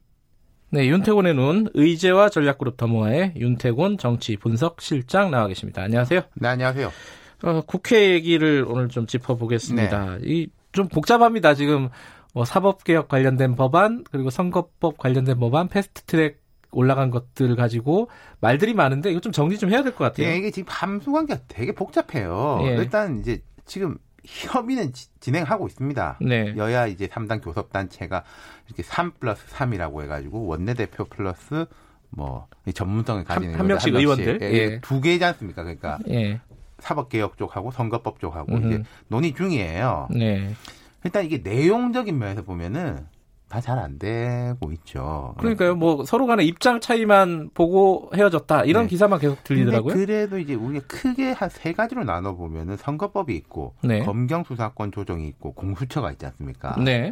검경 수사권 조정 쪽이 그래도 음. 좀 뭐 이제 의견들이 가까운 거리가 좁은 편이에요. 네. 근데 이게 세 개가 다 연동이 돼 있어 갖고 그렇죠. 하나만 가깝다고 해결이 안 되잖아요. 그러니까요. 그러니까 네. 이게 근데 보면 자 패스트 트랙이라는 게 뭡니까? 논의를 해도 안 되면은 시간 지나가면 그냥 투표로 결정한다. 예, 라는 그, 게 그러려고. 패스트 트랙의 예. 개념인 거잖아요. 예. 그러면 이제 두 가지 트랙에서 봐야 되는 게 내용의 문제하고 시점의 문제. 물론 또 음. 이게 내용과 시점이 이제 결부되는 것이 있는데 내용부터 보자면은 예. 예를 들어서 이제 선거법은 한국당 빼고 나머지는 다 찬성이었습니다. 패스트트랙에 태울 때는 그때는 그랬죠. 그렇죠. 예. 검찰개혁 관련도 다 찬성이니까 거기 탄 건데 지금 보면은 이제 민주당을 제외한 나머지 정당들, 민주당하고 한국당 빼고 네. 선거법을 더 강하게 밀어붙였고 민주당이 검찰개혁 문제를 거기다 연계시킨 거였거든요. 네, 예. 내용적으로 볼 때. 복기를 해보면 그렇죠. 예. 예. 근데 지금 이제 변화가 뭐냐? 바른미래당이 이 내용적인 면에서 단일 대우가 아니다. 그 당시에도 이제 뭐 네. 타보임 뭐 이래가지고 이제 복잡했지만은 요즘은 더 그렇지 않습니까? 유승민 네. 의원이 이제 비당권파 모임 변혁의 대표인데 유 의원이 최근에 공수처법 선거법 다 반대한다 막아내겠다 이렇게까지 말했단 말이에요. 그, 근데 그 안에 또 권은희 의원이 들어가 있어가지고 그것도 헷갈려요. 네. 네. 그리고 이제 민주평화당하고 대한연대 이쪽은 유 의원 처럼 완강한 건 아닌데 좀 뜨뜻미지근해서 이제 분위기 좀 보고 하자 네. 이런 식인 것 같고 정의당하고 민주당은 내용적으로는 단일되오고 예. 네, 내용적으로는 이렇고 그, 그 다음 문제는 시점 그렇죠 예. 최근에 이제 민주당에서 검찰개혁 법안만 10월 말 본회의 다음 주 월요일에 할 수 있다 29일 날 예. 예. 뭐 국회의장도 이렇게 뭐 된다라고 말했다 이런 이야기를 꺼냈지 않습니까 촛불도 예. 당김에 빼라 이런 건 거고 이제 조국 전 장관 사퇴 이후에 검찰개혁 드라이브를 타야 되겠다. 네. 이런 건데 한국당 반대는 상수죠. 한국당 뭐 10월에 하건 11월에 하건 다 만든 거고. 네, 네. 근데 나머지 정당들이 불쾌감을 드러낸 거 아니겠습니까? 애초 협상이 성선거법 후 검찰개혁 법안인데 음흠. 그때랑 이야기가 다르다. 왜 지금 다른 얘기하냐 네, 민주당? 그렇죠. 예. 정의당은 어 여야 정당이 모두 합의하면 10월에도 할 수 있다라고 말했는데 그 사실 하나만 한 이야기인 거고. 그러네요. 예, 네. 그러니까 정의당도 우리도 먼저 이거 하는 건 좀 그렇다라는 거니까 사실은 지금 민주당의 분위기가 조금 바뀌고 있어요. 10월 아, 쪽보다는 왜냐하면 음. 또 10월 30일 날 실무 협상 재개하기로 했어요. 그렇죠. 10월 29일 날 네. 본회의를 하는데 30일 날 실무 협상이 두 개가 말이 안 맞지 않습니까? 그럼 30일 협상 쪽이 맞는 거고 그럼 네. 11월 본회의 이때쯤 보면은 좀 더 무르익 혀 가지고 선거법하고 같이 하면은 그래도 가능성이 좀 더 있다. 음.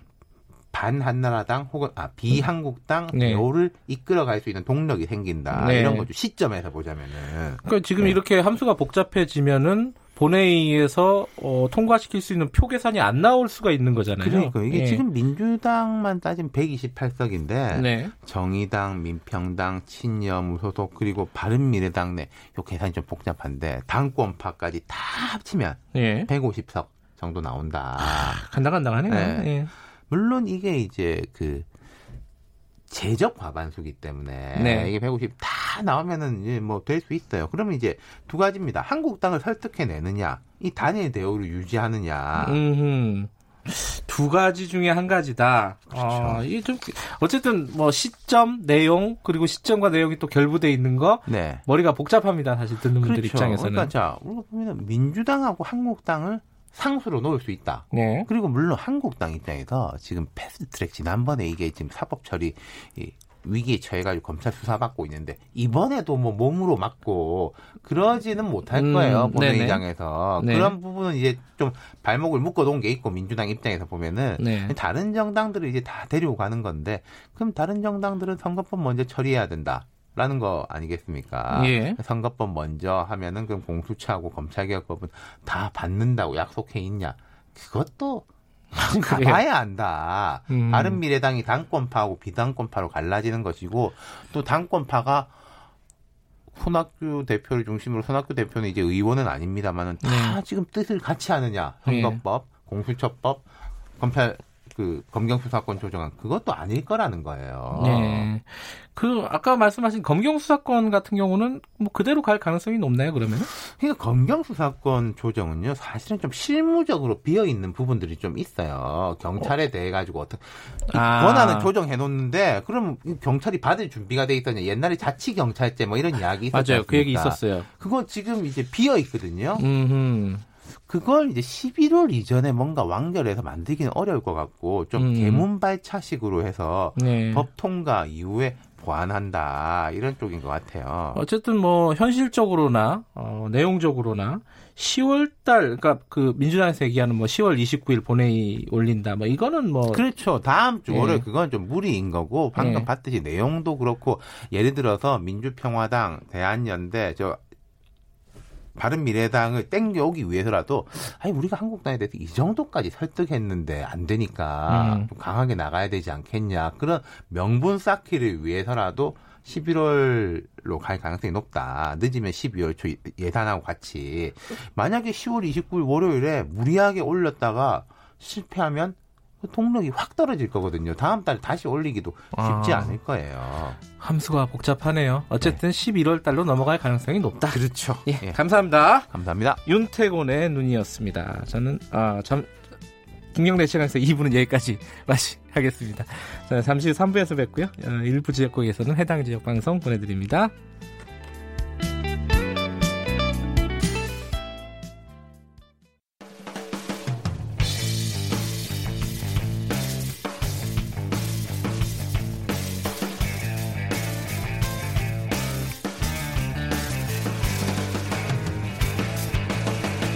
김경래의 최강 시사.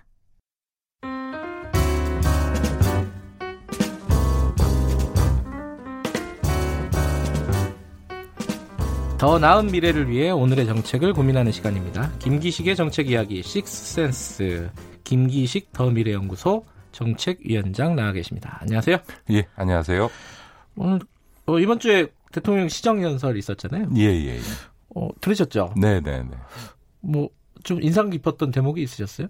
아무래도 이제 그 시국이 그러다 보니까 대통령이 이제 공정 공정 얘기 많이 얘기를 하셨죠. 많이 했잖아요. 네. 그러니까 대통령이 2012년도 그렇고 17년 대선 때 그두 개의 고가 다 똑같았는데 기회는 이제 공정하고 그러니까 평등하고 과정은, 공정하고, 공정하고, 결과는 정의롭게 네. 아, 잘 만들겠다라고 예. 하는 이제 어떻게 보면 대통령의 이 자기 정치의 어쨌든 정체성과 관련된 부분인데 음. 이 부분이 흔, 어, 국민으로부터 비판받고 흔들리는 상황에 대해서 그 점에 음. 대한 어, 대통령의 본인의 소신과 의지는 분명하다. 어, 그거에 대해서 더 앞으로 더 어, 최근 사태를 반면교사 삼아서 더 강력히 추진하겠다 이런 의지를 대통령이 음. 보이신 거죠. 그게 연장선인 것 같아요. 그 대학 입시 관련해서 네네. 이건 특히 이제 조국 장관, 조국 전 장관 음. 관련된 노, 논란에서 이제 증폭이 된 부분인데 음. 입시가 불공정하다 우리나라 대학 입시가. 네네. 뭐 그건 뭐 어제 오늘 얘기는 아니지만은 음. 어쨌든 거기에 대한 어, 해결책 중에 하나로 정시 확대를 네. 명시적으로 얘기를 했어요. 네네. 좀, 저, 저도 좀 놀랬거든요, 그 부분은. 네네. 그렇게까지 구체적으로 얘기를 할지는 몰랐는데, 이거 어떻게 보셨습니까? 예, 그, 이게 사실 지난 대선 때 그, 이 정책본부에서 교육 분야, 입시 분야 네. 공약을 세울 때도 늘 논란이 됐던 문제인데요. 대개 국민 여론 조사를 해보면, 국민의 한 3분의 2는 정시를 확대해야 된다는 맞아요. 주장을 하시고요. 맞아요. 예. 교육계 조사를 해보면 또 예외 없이 한 3분의 2는 그 학종 수시를 계속 유지해야 된다라고 음, 하는 네네. 소위 교육계와 국민 여론 사이에 여론이 완전히 배치되는 상황이 네. 늘 계속 반복돼 왔습니다. 그러니까 국민들께서 이런 상황에서 이번 대통령 연설에서 밝힌 입장은 아, 이게 제도의 합리성의 문제를 떠나서 국민으로부터 이 공정성에 대한 이 불신을 받고 있는 상황에서 국민들의 손을 들어주셨다 이렇게 음. 볼수 있겠죠. 근데 그게 이제 대통령 시정 연설 하루 전인가 이틀 전에 그 유은혜 장관이 네. 그 얘기를 했었잖아요. 학종을 유지하는 거에서는 변함이 없다라고 국정감사에서 얘기를 했단 말이에요. 근데 사실은요. 네. 교육부에서도 이게 이제 예를 들면 서울대가 지금 그 70%가 넘게 그 수시로 뽑고 네, 있지 예. 않습니까? 이게 네. 지나치게 높다라는 생각은 하고 있었던 거고요. 다만 교육부는 예를 들어서 특목고 자사고를 일반, 일반고로 네. 일괄 전환한다든지 어, 학생부 비교과 전형을 전면적으로 폐지한다든지 하게 되면 자연스럽게 수시로 학생을 뽑을 유인 동기가 떨어지기 때문에 수시가 줄고 정시가 늘어나게 되는 결과를 가져올 거를 기대한 거죠. 그러니까 네. 다시 말해서 정시가 확대되는 것을 정책 목표로 하지 않았던 건 아닌데 다만 그거를 비율적으로 수치로 굳이 명시할 필요가 있냐. 네. 교육계에서 이렇게 반발을 하는데 그러니까 주무부처로서는 교육부의 반발을 최소화하는 차원에서 사실상 정시를 확대해 나가되 비율로 명시하지 않겠다라고 하는 전략을 가진 건데 이제 대통령께서는 아니 결과적으로 이제 지금 교육부가 추진하고 있는 그 자사고 특목고 일반고 음. 전환이라든가 학종 비교과 폐지하면 정시가 늘어날 건데 그 점을 아예 국민들에게 명확히 얘기하고 가라 이런 뜻으로 얘기했기 때문에 어, 이 교육부와 대통령의 발언이 꼭 그 충돌한다, 모순된다 음. 이렇게 보기 어렵죠.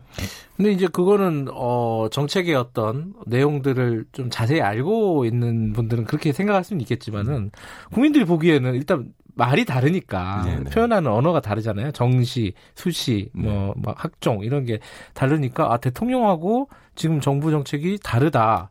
그러면은 대통령의 말 한마디로 지금까지 정, 유지됐던 어떤 기조가 흔들리는 거 아니냐? 뭐 이런 그거는 아니고요. 음. 이 대선 때 이제 교육 분야 공약 과정에도 저도 참여를 했었습니다. 네네. 그러니까 대통령의 그 교육 분야에 있어서의 공약은 대단히 명료합니다. 그러니까 네. 다시 말해서 어, 특목고 자사고 일반고로 전환하겠다라고 하는 거라든가 입시를 단순화 공정 단순화하고 공정성을 음. 기하겠다라고 하는 건 대통령이 음. 선거 과정에 차례 강조했거든요. 근데 네. 특히 최근 사태를 겪으면서 입시의 그 공정성에 대한 국민적인 여론이 굉장히 높이 올라온 그렇죠. 거죠. 네. 그 얘기는 단 바른 말로 얘기하면 이른바 수시 학종에 있어서의 어쨌든 불공정성에 대한 국민적 불신이 굉장히 높게 네. 표출됐기 네. 때문에 네.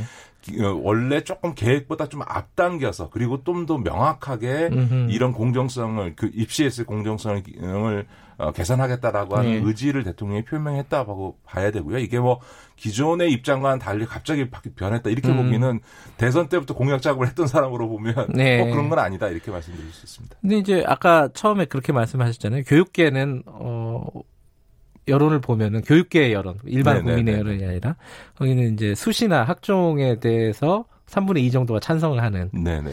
정시를 이렇게 비율적으로 확대하는 거에 대해서는 반대하잖아요. 네네네. 특히 뭐 이번 대통령 발언 이후에는 진보 교육감들이 반대 성명, 음. 비판 성명도 내고 그랬단 네네네. 말이에요. 그러면 이 문제가 어 단순한 문제가 아니라 좀 풀기가 어려운 함수가 아닌가.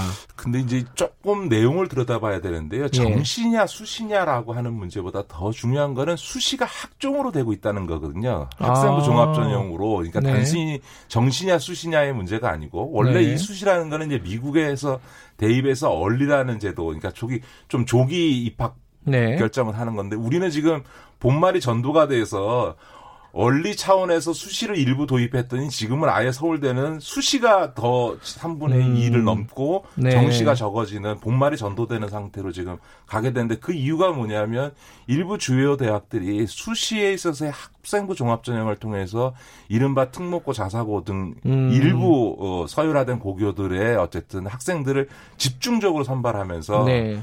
국민적 불신의 대상이 된 거죠. 그러니까 이제 교육계도 조금 자성해야 된다고 생각합니다. 자꾸 교육적 관점에서 이게 옳다라고 얘기를 하는데 음. 과거에 있어서 입시는 사교육비 부담이라든가 학생들이 입시 부담을 얘기했지 공정성 얘기가 나온 적은 없거든요. 네. 입시에서 공정성 얘기가 나온 거는 이 학종이 그러니까 입학 사정관제도부터 학정이라고 하는 이명박 정부 이후에 이 제도가 도입되면서 이제 논란이 되고 있는 네. 건데 왜 논란이 되냐? 수시라든가 수능이라든가 학생부 교과 전형은 시험 점수에서 나오는데 이 학생부 종합 전형은 주관적인 평가 요소가 들어간다든지 스펙 쌓기가 되다 보니까 네. 소위 이 주관적인 평가 요소에 대한 불신 이게 치맛바람에 의해서 될 수 있는 거 아니냐. 또 스펙 네. 쌓기라는 거는 우리 국민들이 보기에는 인맥이 있고 부자고 뭐 이런 사람들 네, 일부 네. 특강층만 할 수 있는 거 아니에요. 그러다 보니까 옛날에 없었던 스카이캐슬이라는 말이 나오는 이유도 바로 이런 학종 시스템에 네. 의해서 되는 거거든요. 그러니까 그런 점에서 보면 수시를 줄이고 정시를 늘리라는 말은 네. 단순히 수시 정시의 문제가 아니라 이런 주관성이 요소라든가 스펙 쌓기 요소에 의해서 불공정 시비를 만들고 있는 학생부 종합 전형을 줄여달라고 하는 뜻이거든요. 음흠. 저는 그런 점에서 보면 국민들의 요구가 꼭 어, 이게 잘못된 거냐, 교육적 관점에서 저는 그렇게 보지는 않고요. 네. 오히려 교육 쪽에서는 왜 본인들 그렇게 훌륭한 제도라고 얘기하는데 국민들 다수가 이렇게 불신하고 있다고 하면 네. 자신들이 뭔가 제도를 운영을 잘못하고 있거나 착각하고 있는 게 아닌가라고 자성해야 될 부분이다. 저는 그렇게 음. 봅니다. 그러니까 국민의 여론과 교육계의 여론이 다른 부분 헷갈리는 분들 되게 많을 거예요. 네. 그 부분에 대해서 어떻게 생각해야 되는지 어, 좀 단초가 어, 되셨을 것 같습니다. 청취자분들에게. 교육이, 그, 예, 이제 한번 더 말씀드리면, 그러나 정시를 확대한다고 해서 지금처럼 100% 수능으로 뽑는 정시를 늘려야 되냐라고 하는 거는 저는 생각이 다릅니다. 그러니까 정시를 확대하되 그 방안에 있어서는 100% 수능으로 뽑는 정시를 뽑기 하기보다는 저희 세대가 그랬는데 수능 플러스 교과 전형을 저희 때는 이제 학력고사와 내신을 내신, 반반 예. 합쳐서 이제 그 예. 네, 입시를 했는데 왜냐하면 수능 100% 전형으로만 뽑게 되면 정말 학교 공교육이 약화되는 현상이 아, 발생하게 되고 수능 사교육 부분이 활성화될 부분이 있지 않습니까? 그런 점에서 보면 학교 교육이 약화되지 않으면서도 소위 공정성 문제를 해결하고 그러면서 정시 확대라고 하는 국민의 요구를 수렴하려면 정시를 확대하되 그 방안으로 수능 100%가 아니라 수능과 교과 전형을 함께 반영하는 형태로 정시를 확대하게 되면 이런 이제 논란들을 상당 부분 보완할 수 있을 거다 저는 그렇게 봅니다. 음, 알겠습니다. 이 뭐 교육 문제는 굉장히 복잡한 문제고 입장이 좀 첨예해가지고 오늘은 김기식 어, 위원장의 의견을 들었던 걸로 일단 그렇게 네 마무리를 하고요. 검찰 개혁 얘기 잠깐 해야 될 것 같아요. 네네. 이게 어, 최근에 뭐 여러 가지 안이 나왔습니다. 특수부 폐지, 뭐 폐지는 이름을 바꾼 거죠. 축소 그리고 뭐 피사지 공표 금지 뭐 이런 얘기들이 쭉 나오고 있는데 이뭐 방향으로 볼 때 크게 큰 틀에서 볼 때는 어떻게 평가를 하고 계세요? 최근에 어떤 이런 변화 움직임? 뭐 저는 뭐 그 굉장히 빠른 속도로 그 네. 그 오랜 그 과제였던 검찰 개혁이 속도를 내고 있다고 생각합니다. 그러나 아, 직은 이제 시작 단계라고 볼 수 있는데 다만 이제 크게 논의되고 있는 피의사실 공표 금지는 사실은 법에도 금지돼 있으니까 당연히 그거는 지켜져야 하긴 한, 하는데 다만 이제 예를 들면 피의사실이 공표되는 게 문제가 되는 건 누구냐 하면 되게 정치인이거나 그렇죠. 이런 공직자들의 네. 문제 아니겠습니까? 아니면 재벌이가라든가 소위 우리 국민들로 보면은 가장 이제 소위 유권 무죄 그 아, 유권 무죄 무권 유죄 내지는 뭐 유전 무죄 예. 무전 유죄라고 하는 이런 비난의 대상이 되는 사람들 어, 이제 일반인들이 피의사실 공표에 문제가 되지는 않거든요. 네. 이제 그런 점에서 보면 뭐 저도 국회의원을 했고 저 저와 관련돼서도 피의사실 공표된 적이 있습니다만 저는 일정하게 이런 공직이라든가 재벌과 같은 부분에 있어서 국민들의 알 권리라고 하는 것은 단순히 알 권리가 아니라 예. 국민적 감시의 시선을 통해서 혹여라도 네. 일종의 어, 권력의 압력에 의해서나 혹은 이제 정관 변호사들을 재벌들이 사서 어, 소위 정관 변호사와 검찰 권력이 내지는 법원과의 이 결탁으로 인해서 어떤 문제가 발생하라든가 네. 이런 소위 권력형 비리 사건이나 재벌 비리 사건에 대한 국민적 감시 차원에서 사실은 알 권리가 충족돼야 될 부분이 있는 거니까 그러니까 이런 소위 그 부분이 배제되게 되면 진짜 깜깜이 수사 이루어지고 깜깜이 사법 처리가 이루어졌을 때 네. 오히려 문제가 생길 수도 있는 부분이 있기 때문에 아, 기본적으로 이제 피 수사 과정을 마치 지상 중계하듯이 하는 이런 관행은 정말 어 음. 뿌리 뽑아야 되겠지만 최소한의 이런 국민적 어, 감시 장치가 감시가 작동할 수 있는 수준에서의 어떤 피의 사실을 공개하는 문제에 대해서는 또 한편에서 좀 검토를 할 필요가 있다고 생각합니다. 아, 그 경계를 잘 설정하는 게 쉽지는 않을 것 같아요. 네네 해가면서 문제를 예. 풀어야 되겠죠. 예. 그러니까 완전히 모든 뭐 피의 사실을 전면적으로 봉쇄한다. 네네. 그거는 좀 무리다라고 말씀하시는 거네요. 그렇죠. 예를 들면 음. 수사 단계에서 아직 그 혐의가 확정되지도 않았는데 막그소 여론 재판하듯이 네. 이 혐의 사실을 흘리는 것 이건 제가 보기엔 심각한 이건 뭐 예외 없이 막아야 된다고 네. 생각하고요. 다만 수사가 일정 단계에 들어가서 뭐 영장이 청구되는 단계라든가 이렇게 갔을 때 음. 적어도 이런 어떤 권력형 비리 사건이라든가 재벌 네. 관련 사건이라든가 이런 사건들에 대해서는 일정하게 아, 국민적 감시가 가능하도록 피의 사실의 일정 부분에 있어서는 디테일까지는 아니어도 네. 어, 그 알릴 필요는 사실은 있다고 보여지는 거죠. 검찰 개혁이 속도를 내고 있는데 뭐 국회에서는 공수처가 논의되고 네네네. 있고요. 네, 네. 근데 이제 오늘 정영심 교수가 구속이 됐고 뭐 음. 재판은 지켜봐야 되겠지만은 네네. 일정 정도 이 수사에 대해서 어, 검찰이 평가를 받는다면은 네네. 어 검찰 잘하고 있는데 뭐. 살아있는 권력도 수사하고 있는데 공수처 왜 필요하냐? 혹은 뭐 이렇게 검찰에 대한 정부 어, 법무부의 어떤 통제 이런 것들을 강화하는 것이 바라, 과연 바람직한 것이냐? 요런 여론들도 생길 수도 있을 것 같다는 생각이 좀 들더라고요. 어떻게 보십니까? 예측을 하신다면? 예, 뭐그 검찰 수사에 따라서 국민 여론은 뭐 늘 왔다 갔다 그렇죠. 예. 하지요. 그 그러나 그 이번 과정들을 거치면서 국민들의 검찰 개혁에 대한 요구는 하여간에 명확한 것 같고요. 그러니까 네. 검찰의 정치적 독립성이라고 하는 부분들을 반드시 보장해 주되 네. 동시에 검찰 자체가 하나의 권력 집단화 되어서 네. 이 소위 동질적인 집단이 무소불위의 권력을 행사하는 거는 막아야 된다. 그런 차원에서 검경 수사권 조정이나 이런 것도 필요하지만 사실은 검찰의 권한이 가장 막강하게 행사되는 건 사실은 권력형 비리 사건 문제를 처리하는 과정에서 정권과 짬짬이를 했을 때 네. 검찰 자체도 파워가 세지고 이제 문제가 생기지 않습니까? 그런 점에서 보면 사실 이 공수처라는 게 제가 참여돼 있을 때 그 노태우 전두환 비자금 사건 이후에 96년도 이후에 공문화돼서 지금 23년이 됐는데요. 네네. 매번 여론조사에 보면 국민들이 해야 된다고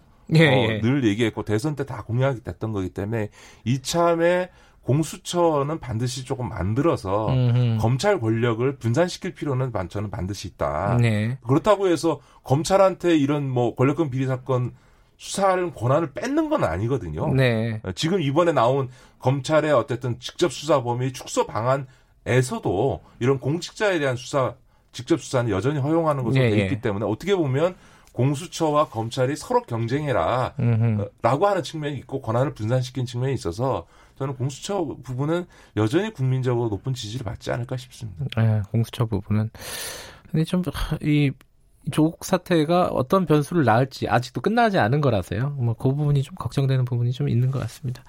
예, 오늘 말씀 잘 들었습니다. 고맙습니다. 네, 고맙습니다. 김기식 더미래연구소 정책위원장이었습니다. 김경래 최강 시사 듣고 계신 지금 시각은 8시 46분 향해 가고 있습니다.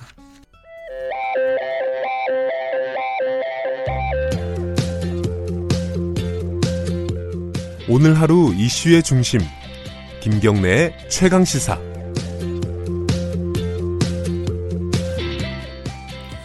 네, 얼마 전에 국제 공조 수사를 통해서요. 아동 불법 촬영물 사이트 뭐 Welcome to Video 뭐 이런 사이트라고 하는데 여, 여기에 이제 운영자 그리고 그 이용자들을 적발을 했다. 뭐 이런 소식은 들으셨을 겁니다. 근데 이 소식 뒤에 놀라운 사실이 몇 가지가 어, 논란이 되고 있습니다. 하나는 어, 그 검거된 300여 명 중에 한 200여 명이 한국인이었다. 정말 이뭐 이럴 수가 있는가 싶기도 하고요. 또 한 가지는 이 운영자가 이미 처벌을 받고 복역 중인데 형을 1년 6개월 받고 곧 출소를 한다는 거예요. 이렇게 짧은 형을 받는 것이 맞는 건가? 우리나라가 너무 어, 관대한 것이 아닌가 해외에 비해서 이런 논란도 있고요. 몇 가지 지점을 좀 짚어보겠습니다. 어, 민변 여성 인권위원장을 지낸 위은진 변호사님 연결해 보겠습니다. 안녕하세요. 네, 안녕하십니까. 위은진입니다. 네. 제가 아까 두 가지 놀라운 사실이라고 말씀을 드렸는데요. 하나가 네. 한국인이 굉장히 많다 이용자. 이건 어떻게 된 거예요? 혹시 좀 아시는 분이 있나요? 어, 그러니까 지금 이제 저도 그 운영자인 손모 씨 판결문만 조금 입수해서 봤고요. 예. 나머지 분들 거는 그냥 기사를 통해서만 네. 최근에 이제 이용자에 대한 기사, 예, 예. 이용자 판결문 분석한 게 좀 있어서 그것만 본 상황입니다. 예. 한국인이 이제 이용자도 많고 운영자도 한국인이잖아요, 그죠? 네네.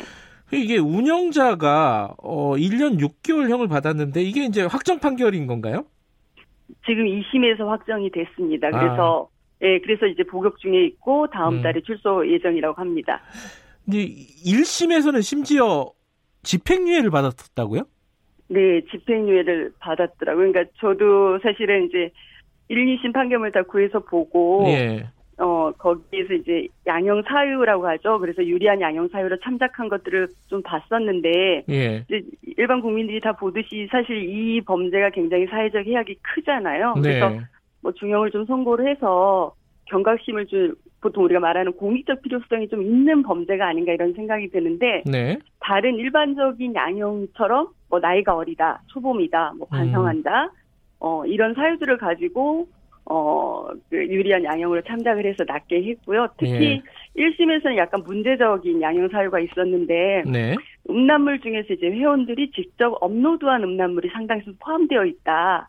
아, 운영자가 뭐, 올린 게 아니라? 예. 네네. 근데 이제 이 사이트에서 사실은 그 조금 문제라고 저는 생각했던 부분이 예. 회원들이 직접 업로드한 음란물을 업로드를 하면 사실 포인트를 제, 공해서 다른 영상을 그거로 이제 무료로 볼 수가 있는 거죠. 그 포인트로. 예. 그러면은 사실 이거는 이제 음란물을 제작하는 거를 촉진하거나 매개하는 거거든요. 예. 근데 음란물 제작은 사실 여기에 이제 음란물이 성인이 아니라 유아, 아동, 뭐 영화 이렇게 이제 되는 상황인데 그렇다고 그러면 이 경우에는 어 뭐 그 아동 청소년에 대한 납치나 유인 또는 사실 성범죄와 연결될 가능성이 굉장히 높고 그러니까 범죄에 연루 가능성이 조금 보인다는 거죠. 음흠. 그러면 사실은 이 사유가 어, 더 형을 중하게 할 수 있는 사유로 볼 수 있는데 오히려 1심에서는 아하. 유리한 정상으로 참작을 했더라고요. 그래서 참 납득이 안 된다 이런 생각을 했었습니다. 이게 이제 해외에서는 이런 적발된 뭐 운영자라든지 이용자, 심지어 이용자들도 중형을 선고받았다 이런 기사들이 많이 나오더라고요.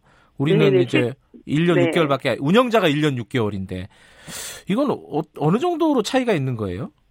그러니까 실제로 이제 우리나라 같은 경우는 이제 아동 청소년 성보호에 관한 법률 보통 아청보호라 부르는 네. 법에 보면 영리를 목적으로 하는 경우와 영리를 목적으로 하지 않는 경우 그다음에 행위 행위에 따라서 이제 처벌형이 다른데 네. 영리를 목적으로 음란물을 판매하거나 배포하거나 뭐 소지하는 경우 예. 이 경우는 이제 10년 이하의 징역에 처할 수 있고 네. 그냥 이제 영리 목적으로 그 이제 뭐 소, 그러니까 영리 목적이 아닌 거로 그냥 소지하는 경우는 그냥 단순한 보통 이용자라고 하죠. 그런 네. 경우에는 1년 이하의 징역이나 또는 이제 벌금 2천만 원을 할 수 있어서 예. 이 영리 목적으로 하지 않은 이제 소지 자체는 법정의 자체가 좀 낮은 편이죠. 예. 그런데 이제 외국의 이번 이제 이용자들을 보니까 미국이나 이런 데는 거의 5년형 이상들을 받은 상황이거든요. 그리고 음흠. 영국 같은 경우는 뭐 음란물을 공유하고 이런 그 혐의 자체가 22건이 되긴 했지만 22년형을 받았어요. 그러니까 네. 우리 그 지금 우리 이용자 손모 씨가 1년 6개월밖에 안 받은 거 비교하면 네. 정말 그 형량 차이가 너무너무 크죠.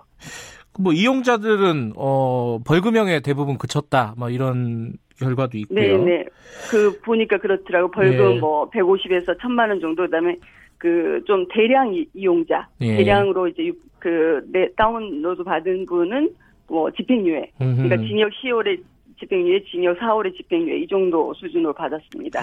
근데 어 아까 말씀하셨잖아요. 영리 목적 우리 법으로도 영리 목적으로 아동 청소년 뭐 범죄 영상 촬영 이런 것들을 판매하고 소지하면은 10년 이하라고 했잖아요. 네네. 그럼 운영자 같은 경우는 10년 이하의 요 조항을 받을 받았을 거 아닙니까, 그죠? 그렇죠. 판결은 보니까 이 조항으로 처, 그 기소가 됐고 처벌이 된 건데. 근데 1년 6개월밖에. 예. 네, 10년 이하의 징역에서 6개월, 1년 6개월밖에 안 받은 거죠.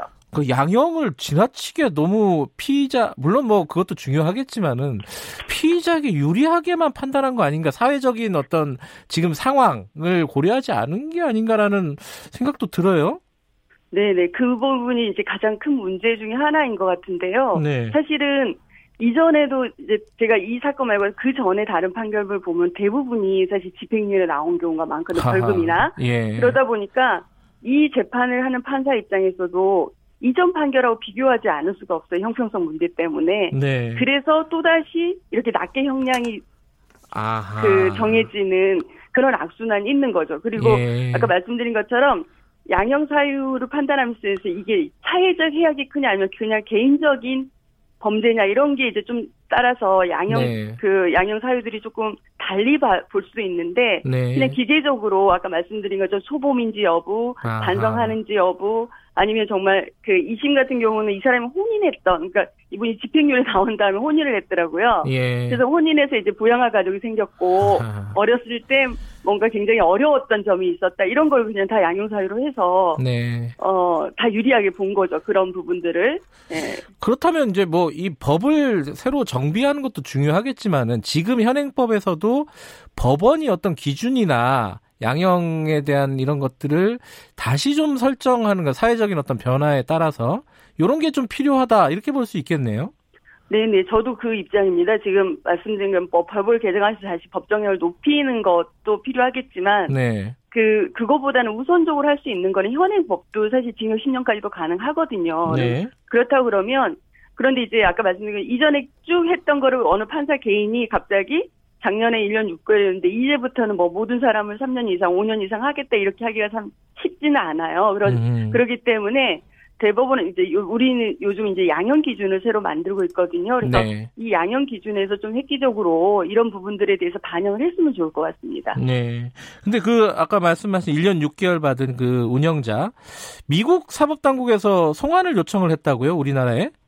네네 그렇다고 저도 기사를 통해서 봤습니다. 이, 예. 이게 우리나라에서 근데 판결을 받고 복역을 끝낸 사람을 이렇게 미국에 다시 송환하는 게 법적으로는 가능한 건가요? 어떻습니까? 아니요 범 그러니까 이제 조금 그 범죄 인도법을 보면 절대적 인도 거절 사유가 있는데 이게 예. 이제 인도 범죄에 관하여 대한민국 법원에서 재판이 계속 중이거나 재판이 확정된 경우. 근데 이제 기사를 보니까 미국에서 아홉 개 범죄에 대해서 기소를 시행을 했다고 하고요. 네. 그다음 이제 미국 송환 방법을 확인하고 있다고 하는데, 그러니까 이 기소된 범죄 중에 지금 현재 처벌받고 있는 네. 영리 목적으로 음란물을 판모, 판매, 배포, 전시하는 행위만 이제 지금 처벌한 거거든요. 그래서 아. 이게 포함되어 있지 않으면 네. 가능성도 있긴 한데, 예. 이제 사실은 범죄 인도에서 가장 중요한 부분 중에 하나가 우리처럼 법치국가이고 주권이 이제 제대로 된 나라에서는 네. 자국민 보호 원칙에 따라서 자국민 불인도 원칙이 있어요. 지금 아시겠지만 홍콩에서도 지금 이 통합법 예, 예. 때문에 어, 문제가 되고 있지 않습니까? 네. 그래서 쉽게 우리나라 사람을 어 미국으로 보내서 처벌을 하자 이게 아하. 그렇게 간단치만은 않은 문제거든요. 예. 그래서 이제 제가 어떻게 하면 좋을까 이런 생각을 했었는데 아까 말씀드린 것처럼 이 사이트 운영 방식을 보니까 아동 청소년 약취 유인이나 성범죄에 관련된 연루될 가능성이 좀 있는 것 같고 또 그 이 사람이 아예 아동 청소년 이용 음란물을 제작해 가능하지 음. 않았을까 이런 생각도 좀 들거든요. 아. 그러니까 의혹이 있는 거죠. 추가적인 어떤 이런, 수사가 필요하다. 네, 이 예. 부분에 대해서는 수사를 해서 예, 예. 그러니까 수사를 했는지 뭐 어쨌든 기소는 안 돼 있으니까 수사를 알겠습니다. 안 했을 가능성이 예. 있는데 이 부분을 좀 수사를 해서 우리나라에서 정말 제대로 알겠습니다. 처벌을 했으면 좋을 것 같습니다. 오늘 말씀 감사합니다. 위은진 변호사님이었습니다. 김경래 채널사 여기까지 하겠습니다. 네.